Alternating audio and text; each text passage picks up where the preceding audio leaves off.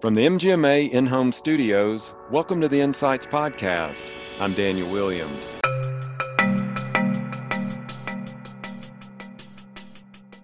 What we really try to do, Daniel, is help these practices think differently. You, you know, you can't continue to do the same old, same old and and produce a different result. So we ask practices all the time, do you have a strategy? Do you have a transparent relationship with your vendors do you work with? Do you know the top medical conditions that are driving your expense? Um, do you have programs in place to reduce risk?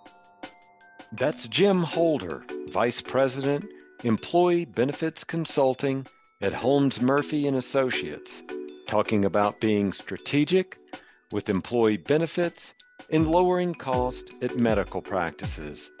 We'll hear more from Jim in just a moment, but first, a word from our sponsors. Spend more time doing what you love, caring for patients, and less time on clinical documentation. The Nuance Dragon Ambient Experience, or DAX, captures the patient story securely and accurately to automatically document at the point of care. Visit nuance.com slash DAX on demand to see DAX in action and explore how it can transform your organization. Breast cancer will impact one in eight women. The best way to decrease mortality in breast cancer is early detection. OnSite Women's Health provides healthcare practices and providers with the ability to bring screening mammography in house. Partnering with OnSite allows more women to keep up with their annual screening and gives anyone impacted by breast cancer a fighting chance. Learn more at onsitewomen'shealth.com.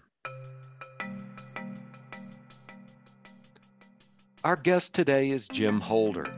He's Vice President of Employee Benefits Consulting at Holmes Murphy and Associates.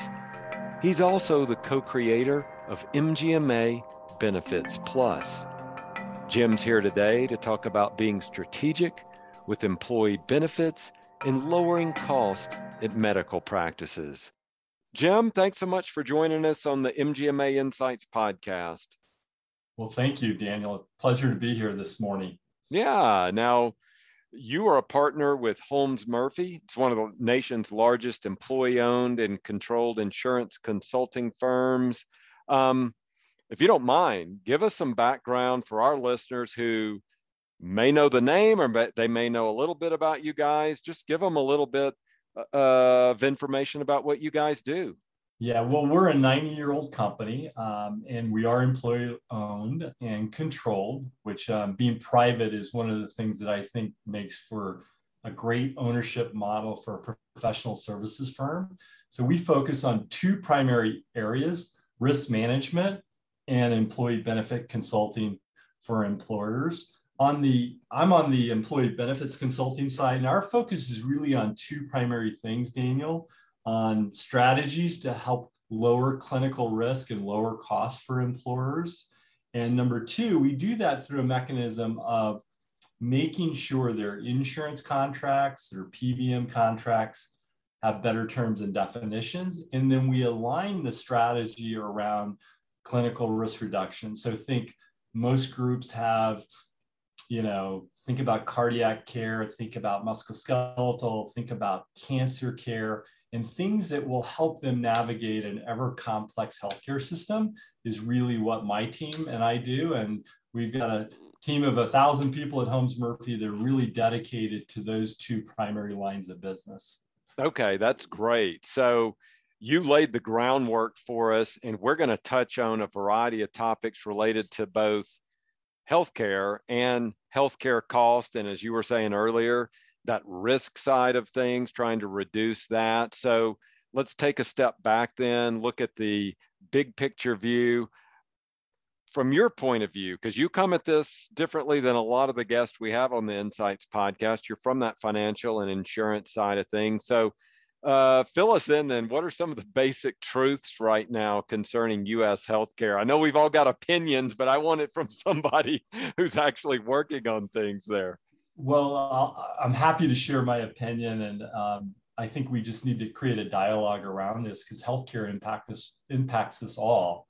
So first and foremost is you think about the U.S. healthcare system. It's really not a free market system for healthcare. Um, as we age, um, over 65, most elderly people get their coverage through Medicare. Um, we have a safety net for um, the poor people in our in our country to obtain Medicaid coverage. So the government controls about 50% of healthcare spend through the federal government and the state programs as well. And you think most of us that go to work every day that have private insurance is highly influenced by the federal government's role in healthcare. Um, with the expansion of the ACA, we thought that the Affordable Health Care Act that was signed by uh, President Obama back in March of 2010, it seems like it was yesterday, but it is close to uh, 12 years ago, we thought that the expansion would lead to lower costs. We continue to see hyperinflation in healthcare, both for individuals, both for businesses, and it's the number one expenditure for our federal government. And most of our state and local governments experience the same thing.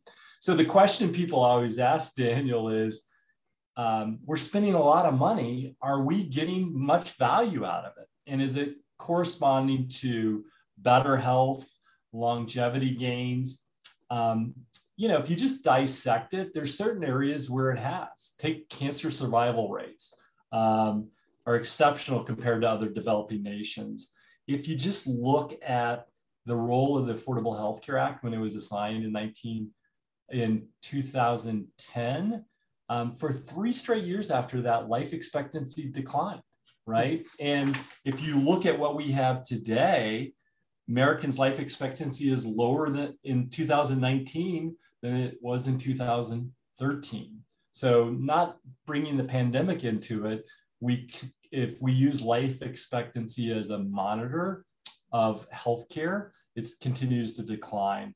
Um, you know, one of the things that we've solved for in this country with the Affordable Health Care Act, some of our expansions in Medicare, et cetera, and our insurance that we get through our places of employment is all been about financing mechanisms, right? Mm-hmm. It's nothing to do with improving your health, improving your health outcomes. It's a financing vehicle. So I think the step that we need to take as as people that are really attached to healthcare, whether you're advisors like people that work for my firm or your employers or your medical practices, is we have to think beyond just the financing mechanism and think about that healthcare, health insurance really transforms transitions to healthcare and the end user for it. I always like to use the comment, the political strategist, uh, James Carville, that got President Clinton elected, is credited with the famous political statement, it's the economy, stupid. Right. You know, and I think as it relates to healthcare, it's really the cost, stupid. You know, so those those are some basic truths concerning healthcare that I think are important to point out. Um, you know, one of the things that I think is also important to think is most people don't realize we have we have price discrimination in healthcare. So if if I'm uh, if two patients go into a hospital, you know, one is covered by Medicare and one is covered by private insurance. They have they're in beds next to each other. They have the same procedures done they are discharged on the same day. The private insurance patient, after applying discounts and so forth, will be billed nearly twice what the Medicare. So I know our medical practices through MGMA really focus on payer mix. You know, they have their Medicare, their Medicaid, and their private. So we have this real price discrimination built into our reimbursement model that really affects um, our end users of healthcare and our providers of healthcare that that just says the government has a huge role in there and those are some things that i think are important for us to to point out um, as we think about our strategies and we understand the basic truths around healthcare. There's certainly many more, you, but those are the highlights that I would point out, Daniel. Okay. So sticking with sort of that uh, political side of it, and from a nonpartisan way, we see it from both sides of the aisle. Um, healthcare is one of the top issues uh, where voters will fall. You know, that is right up there. Why is that? What is going on? I think you've already touched on several of the issues there, but um, in your research and in your work, what have you seen that is causes healthcare to be such a driver and quite frankly a, deci- a divisive issue? You'd think, hey let's all you know get our go see our docs and get better yeah. and but no it becomes very politicized and so what's going on there well, healthcare has always been the number one issue amongst voters and really the number one issue among Americans, whether you're worried about elections or whatnot. You know, I, I think now the last um, six months, the number one issue has been just inflation. Mm-hmm. Um, any of us that fill up gasoline at Ooh. the pump or go and purchase grocery stores, there, there's some real things that are crowding out healthcare. But I think it, it, if you think about healthcare, back to it's the number one expenditure for the federal government. You know, it's the fastest growing expenditure for the federal government. If we think of individuals, it's the number one reason people file for personal bankruptcy. Um, if you go to a business side, you know, we all remember in 2012 when Warren Buffett said that uh, healthcare is the tapeworm of the American economy you know um, and, and, most people work in healthcare. It's 20% of GDP and if you just go a reset and looking at kaiser's data the average single person in america spent about $7800 on healthcare annually as far as their, their, their premium. The family was roughly 2200 if you just dial that back 20 years ago and daniel you and i remember that quite well in 2020 2000 excuse me that single was paying 2500 and that family was paying 6500 so that's nearly a three and a half times uh, inflationary adjustment over a 22 year a 21 year period of time. And as we talk to our medical practices you know you know that healthcare tapeworm you know is consuming more and more, those premiums are consuming more and more dollars to provide the benefits um, to those employees. And one of the things that employers have done is they've reacted by, you know, cost shifting the burden to their employees. And we, we know from the Commonwealth's data that nearly two in five working adults might have coverage, but they're underinsured. So they have they might have a Blue Cross Blue Shield ID card or Cigna or United, one of the big insurance companies card in their wallet, but functionally when they go to access healthcare, they can't really afford it. They, you know, when the Federal Reserve says most people has less than $400 in disposable money to for unplanned un, events, that that really hits in the pocketbook of healthcare pretty dramatically. Um, simply put, um, medical practices have various levels of workers, right? So you have highly compensated people that work for them, and you have some low wage earners within the practice. Most of the low wage earners that we see in medical practices or hospitals or employers in general are really functionally uninsured, right? They, they might have coverage, but if that out of pocket costs, if they can't afford to access care, they really don't have health care. Okay. That's the reason why it's the number one issue amongst Americans. well, that was very helpful. So I want to talk now about one of the, a couple of the mechanisms or uh, products that have been developed to help offset some of these issues. So we talk about health consumerism. Is that working when we look at health savings accounts, health reimbursement accounts? How are they going? Well, you know, Milton Friedman is credited with saying nobody spends somebody else's money as wisely as he spends his own. I think that's how the quote go. And the theory, and this was predominantly raised by the Republicans, is a theory is the third party reimbursement mechanisms, such as private insurance, creates a market and consumer inefficiencies, leading to higher costs. And the consumer is not a direct financial stakeholder. So that they said, like, let's have high deductibles, let's have savings accounts, and let's let the individuals go consume on their own. I don't know when the last time you went for a doctor's visit. I, I had my annual physical a couple of months ago, and mm-hmm.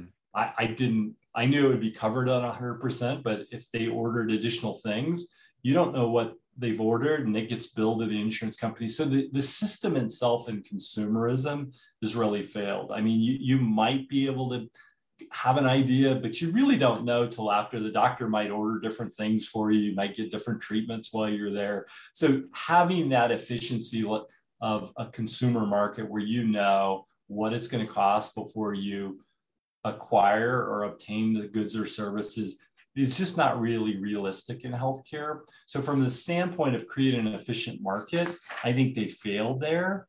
And if you look back on the data of the health savings and the HRA plans, we thought it would reduce the, the inflation. Mm-hmm. It really just proved to be a cost shift to the consumers. Unfortunately, the HSAs are a great tax advantage plan for your higher wage earners, um, but it really wasn't a health coverage. And some of the things that we see as a result of these high deductible plans is it's bad debt for the hospitals and the physicians. Um, patients are skipping needed healthcare services. They're delaying things because they can't afford it. Um, we see this with prescription drugs where people don't fill life-saving medicines. And then back to the consumer bankruptcy. Um, what we want to do, and the intentions were noble around consumer directed and around HRAs and HSAs. But what, what it's proven to be is essentially, in my, my opinion, is a cost shift. And um, if the people don't have money to access the right care at the right time, uh, I think there's a lot of downstream effects that were unintended consequences of probably an idea that was not vetted out and made sense, but in practicality, it didn't make a lot of sense for most people and Americans that are using those type of plans. Okay.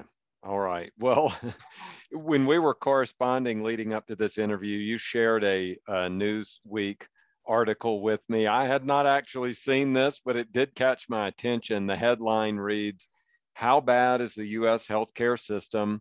Among high income nations, it's the worst, the study says. So we see a lot of headlines like that, uh, a lot of clickbait type stuff. So is this clickbait? Is it accurate? What's go between the lines here for us and help us understand it? Well, I, I think Daniel, it's partly right and it's partly wrong. So let's let's dissect it a little bit more. I mean, we certainly as Americans we have shorter life expectancy amongst other developing countries. Um, can you really blame the healthcare system for the social and the lifestyle choices made by Americans? We we have higher obesity, um, we have more gun violence. Um, and you, you take Mick Jagger in 2019, he went to Presbyterian in New York for his heart surgery, right?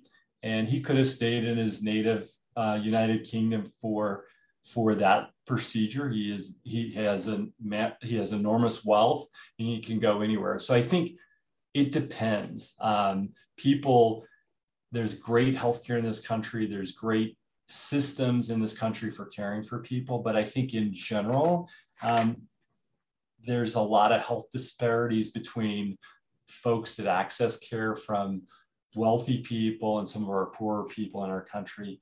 Um, you know, some of the things we look at also just on the US level, is it a poor performer? We said fewer Americans have regular doctor visits. Um, and this is really skewed by income as well. Um, I, I, mentioned my annual physical I got a couple months ago. Um, everybody should doing that. There's a wider gap amongst people with with um, income and means. Um, as Americans, we have more chronic conditions. I think the average is at least two amongst adults or two or more chronic conditions. And, and if you think about it, Daniel, with MGMA, we're in this healthcare space, but for the average person, the system is very difficult to access and navigate, and it's economically biased. I, that, that's the main thing I can point to it. So um, th- those are some of my opinions and some of the facts that that we look at from from data that we research. Okay. Well, I appreciate that. And we've been talking about some of these costs um, associated with healthcare. One of the other big ones is big pharma. Um, so tell us about big pharma and PBMs. They both seem to be in the crosshairs of both the public uh, and uh, Washington, D.C.'s after them to some degree as well, or supporting them in other cases. So yeah. um, tell us what we need to know about drug spend, what's going on there. Yeah, so so for those who don't know, PBM stands for Pharmacy Benefit Manager. It might be embedded in your insurance contract with Aetna, Cigna, United, or Blue Cross. So um, and they're the administrator of your prescription drug benefit, and Big Pharma is obviously who we get the medications for. Let's start with a little background. Um, the U.S. spends about 500 billion on prescription drugs annually. Um, big number, right? Um, oh yeah. The U.S. in specialty drugs.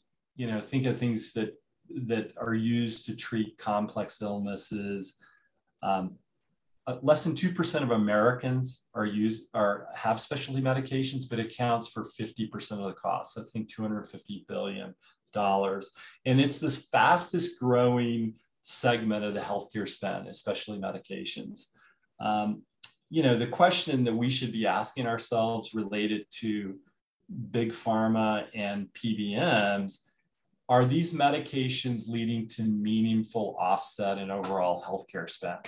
And um, you know, if if I'm spending a dollar on my pharmaceutical benefit, is it reducing a dollar in medical? So it, those those debates still continue to go on.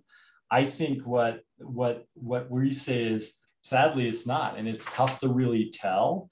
Um, you know, so most of us, um, you know, at least within the working population, um, 90% of the non-specialty medications are generic but most are too expensive too. We, we hear people of, you know, cutting pills in half. We hear of people not medical adherence or pharmaceutical adherence is only at 50%. So 50% might take it correctly, another 50%. We hear stories about doctors writing prescriptions and patients never filling them because of cost. Um, and three, three in 10 Amer- adults take medications as prescribed. So that means 70% aren't doing it correctly. Um, as I think about the PBM, so that's the big pharma angle as well as the PBMs, but the, the PBMs are highly concentrated. 80% of the market is controlled by CVS, Optum, and Express Scripts. And, and the thing that we need to understand is those companies are almost all owned or own insurance companies. So it's a very consolidated market. It's a market, their earnings stream, which their earnings are cost to us as consumers, are largely are largely not transparent. So they make money by inflating costs that they charge you and reimbursing the pharmacies less. So, and it, it's a game that that you know the government's involved in. They're trying to. If you go to K Street in Washington D.C., where all the lobbyists are, a lot of funding from pharma, a lot of funding from the PBMs. But what we need to think about as a country with our system is how do we make medications more affordable? And how do we do that in a way that these companies can make reasonable profit and the end user can have, have affordable medications within um, their overall offering. But big pharma PBMs are certainly in the crosshairs. They'll continue um, they're, they're to be a big issue. Um, but they've been kicking this can down the road, Daniel, for about the last 20 years. So let's let's let's stay tuned to see what happens there. Um, you know, things that employers can do and things that our consumers can do is ask question: Is there a more affordable alternative? Um, you know, you know, sometimes doctors like to prescribe the latest and the greatest, and you know, we we, we know like metformin's been around for for 50 years. It's a common diabetic medication, and Trulicity that you see on TV every night, you know, costs about six times what metformin does for diabetics. So there, there's things we can ask. If, if you're watching the nightly news tonight and you see uh, it'll be littered with pharmaceutical oh, yeah. from, from big pharma advertising. Typically, if those are advertised, typically if you're a consumer, they're going to be substantially more money and you just need to research and ask questions. Maybe that's one area that consumerism can work. Ask your doctor is there a cheaper alternative? What's what's the impact of taking the medicine et cetera? So and then when your doctor prescribes it you know you know make sure you take the medications as intended and most okay. don't sadly. Right.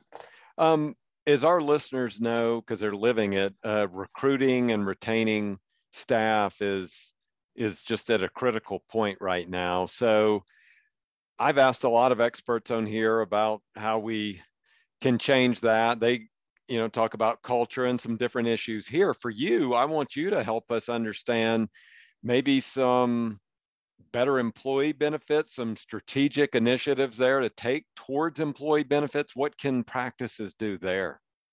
Yeah, well, my business partner and I are uh, two of the co-creators of MGMA Benefits Plus, and we, you know, what medical practices can do. First and foremost, there's not a product that exists that can cure healthcare, right? So you got to quit buying products. It's the second or third largest expense you have. So um, what we really try to do, Daniel, is help these practices think differently. You, you know you can't continue to do the same old same old and and produce a different result. So we ask practices all the time do you have a strategy? Do you have a transparent relationship with your vendors do you work with?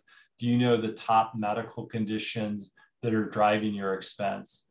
Um, do you have programs in place to reduce risk and an example you know we see a lot of uh, let's take you know let's take cancer, for example. We see a lot of colon, breast, you know, do you have a primary prevention strategy? Our chief medical officer always says, I would rather discover things at stage one than stage three or four by having a strategy in place.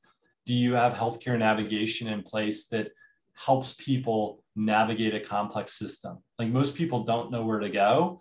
You know, they might ask a colleague, they might ask a friend, they might go onto social media, but do you have guided navigation that helps you get to the right place and the right so we're big believers in don't think of your health insurance your employee benefits is a once a year event you know it needs to be managed and, and, quite frankly most of these practices they don't get claims data they don't get experience they have to be in a real trusting relationship with their insurance company they're working with and most think it, when you talk to them about thinking differently. Most of them go, yeah, we we we kind of push this decision down. We wait till the last minute, um, and then we hope like heck that it produces a different results. And we, we know how time flies, especially since COVID. So that annual renewal comes up really quickly. So we're big proponents of, you know, one is you got to have a you got to have a strategy. Two, you have to be able to think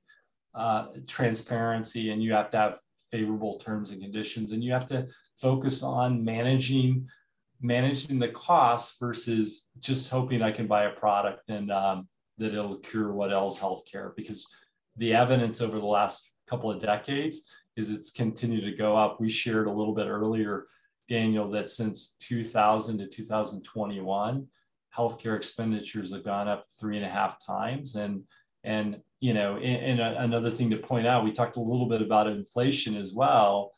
Is healthcare inflation has always been, you know, a spread between CPI, and we've talked about gas and groceries, and we know from the latest report that CPI is about eight and a half percent. So don't expect healthcare to trend differently. And now with our practices, healthcare becomes revenue to some, but on their employee benefits, it's cost. So we we certainly understand that as well. But um, I think taking a step back and really thinking strategically, the great thing about medical practices and hospitals in general is we don't have to explain the science of disease to them because they have doctors and practices that understand that. What we need to do is connect the science to strategy into deploying a plan that allows them to manage their healthcare expense in a in a meaningful way. And uh, most most sophisticated employers and most um, um, practices that deploy that they they actually that it becomes a source of of offering better benefits, really not offering health insurance, but offering health care and being able to squeeze as much out of that so you can pay more, you can track, uh, attract and retain your workers because that's what's important in this day and age. Okay. Well, before we sign off, I wanted to ask you, you mentioned MGMA Benefits Plus. Uh, tell us what that is. Well, as I mentioned before, MGMA Benefits Plus is, is an exclusive member benefit to people that are MGMA members. Um, I, I, would ask you to check out mgma.com benefits plus for more information. Um, my partner and I are willing to have schedule introductory plans that just ask you simple questions. Do you have a strategy? Um, do you, how are you thinking about healthcare? How does it fit into your retention strategy? Do you have a total rewards plan to be able to help these practices really tackle a big uh, expense and really use it in a way that allows them to, to be competitive in their marketplace and not continue to erode their margins and earnings of the practice because of high health insurance costs. So um, it's a different way of thinking. And um, we've been able to help practices throughout the country really have that conversation and that education and lead them down the road of really saving money on their employee benefit spend. Okay. I will leave uh, a link uh, to MGMA Benefits Plus in our episode show notes so people who are interested can just click right in there, go right to it, and see what those benefits are for you. So, for our last question, Jim, I'm going to do something completely different. We're both big sports fans. You made made it very clear to me that you're a huge Colorado Avalanche fan. So, I know the news may not have been great last night, but just bring our listeners up to speed. What's going on with the Avs, uh, and what's the outlook like? Well, for those of you that thought um, St. Louis Blues were dead uh, last night, uh, they eclipsed a 3 0. Uh, they were down 3 0 to the Avalanche. So, um, as a sports fan here in Colorado, uh, my money is on the Avs winning. Um, the series against the Blues, and hopefully they can bring home a third Stanley Cup to uh, to Colorado. Um, so sports is a real nice uh, break from the craziness that we deal with on our day to day basis and getting away from the news feeds. But uh, I'm going to bet on the Colorado Avalanche, Daniel. How about you? I, I trust your judgment. I'm more of a Broncos fan, but when it comes to hockey, I tr- I put my faith in you. okay, thank you so much.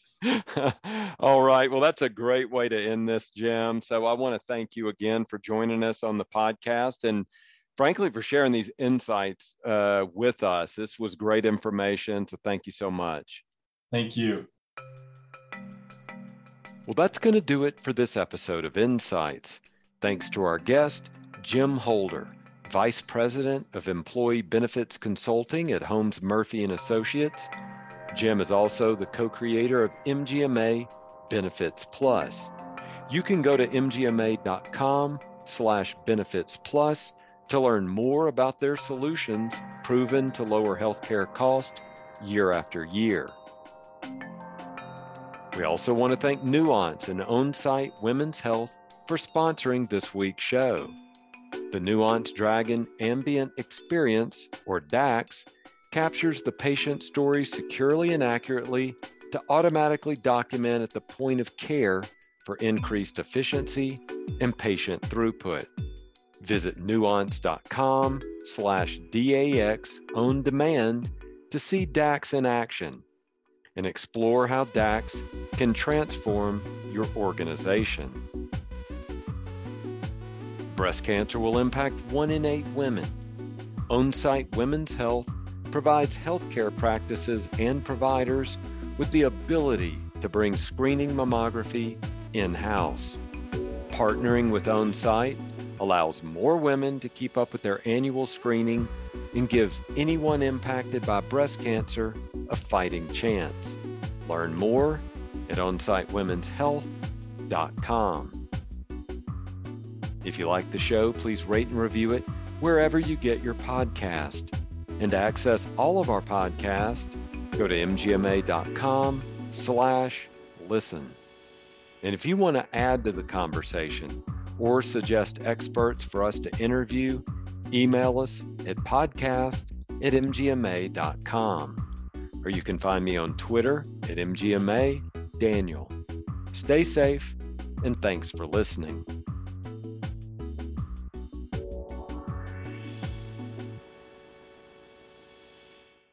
Hi, this is Declan McGee, one of the producers for the MGMA Insights podcast. If you like the work we're doing, please consider becoming an MGMA member. Learn more at mgma.com/membership. Thanks.